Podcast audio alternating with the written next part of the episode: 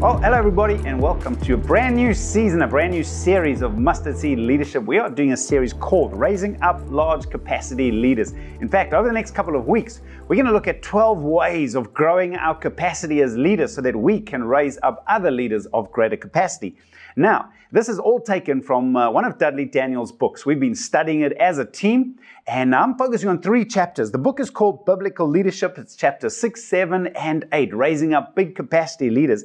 And uh, that book is freely available. You can go right now to the ncmi.net website. Look under their resources, look under books, and you'll see his free book there called Biblical Leadership. I highly recommend that you download the book, that you read the book, and it's a great resource to work through with your team as well. So that's where we're heading. And let me give you, a, I'm going to use quite a few of his quotes today because uh, Dudley's an amazing leader and his life portrays his incredible leadership. So let me give you a few introductory quotes.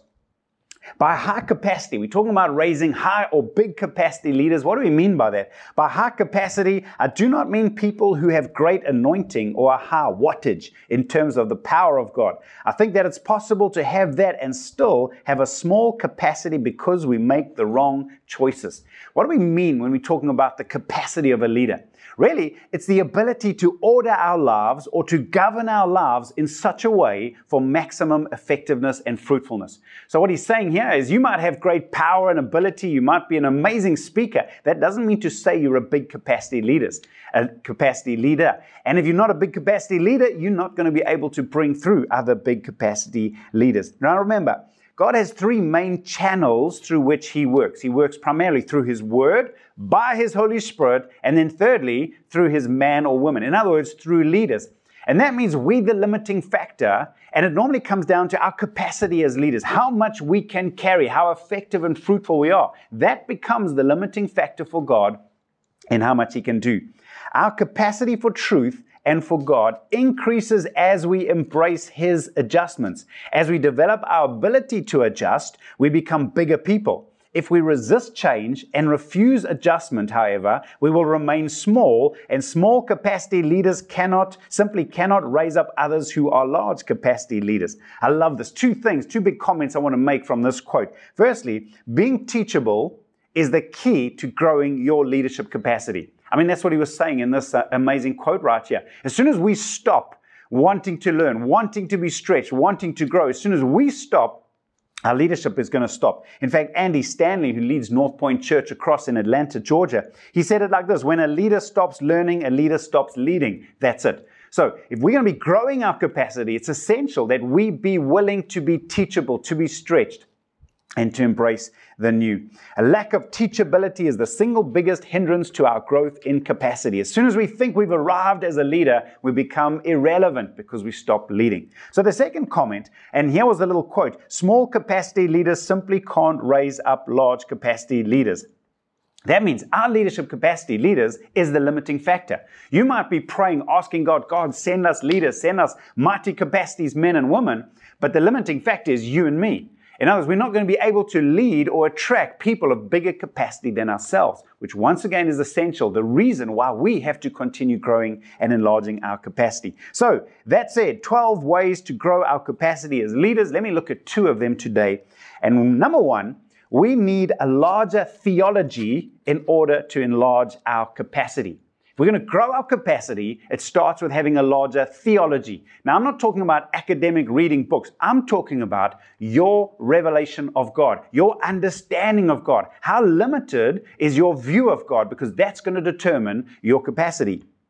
Here's another quote Our concept of God is, for the most part, far too small. And so we need to develop a larger concept of God. We place such limitations on Him and we have shrunk Him down in our minds. And honestly, that's true. For all of us, I guarantee for every single one of us, our concept of God is simply too small.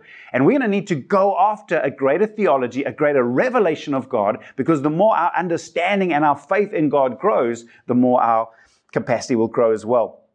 Personally, I've found that our revelation of God is even more practical than leadership skills. Let me explain what I mean. Let me give you an example. I've been trying to catch and really get a, a, a handle on the revelation of what it means to have Jesus as my shepherd, as a revelation. I know it in my head. You know it in, in your head.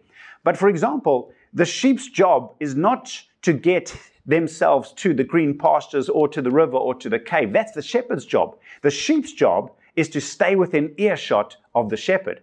Now, what that means practically for me as a leader is sometimes we can get worried about our strategy. Lord, how am I going to get to this end? How are we going to get to this result? Actually, that's the shepherd's responsibility. The sheep's responsibility is simply to stay close enough to the shepherd and hear his voice, and he will lead you. So, in other words, for me, practically, it's brought such a peace to my leadership.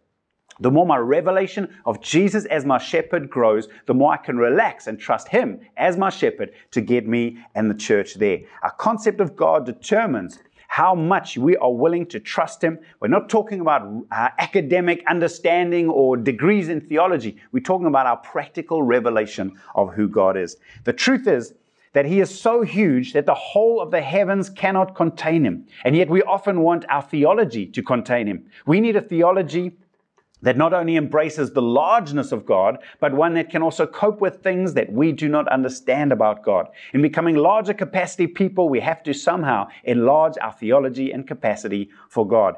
And remember the words that Jesus said to Peter when uh, he asked, Who do people say that I am? And Peter said, You are the Christ. And Jesus said in Matthew uh, 16, verse 17, Jesus replied, Blessed are you, Simon, son of Jonah, for this was not revealed to you by flesh and blood, but by my Father in heaven.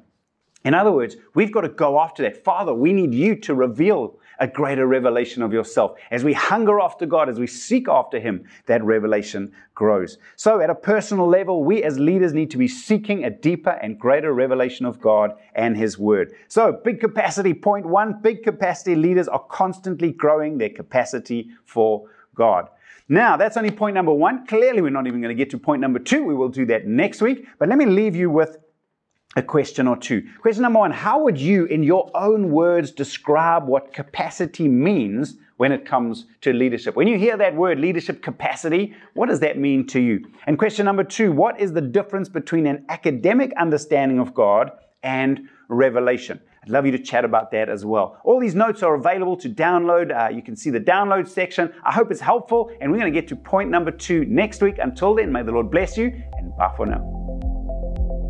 Thank you for listening to this week's episode. Remember, if you'd like the notes that come along with this episode or any one of our past episodes, you can visit outlookchurch.co.za forward slash mustard seed leadership, where you can see all our past episodes, all the resources and notes that go along with this. Until next time, keep growing.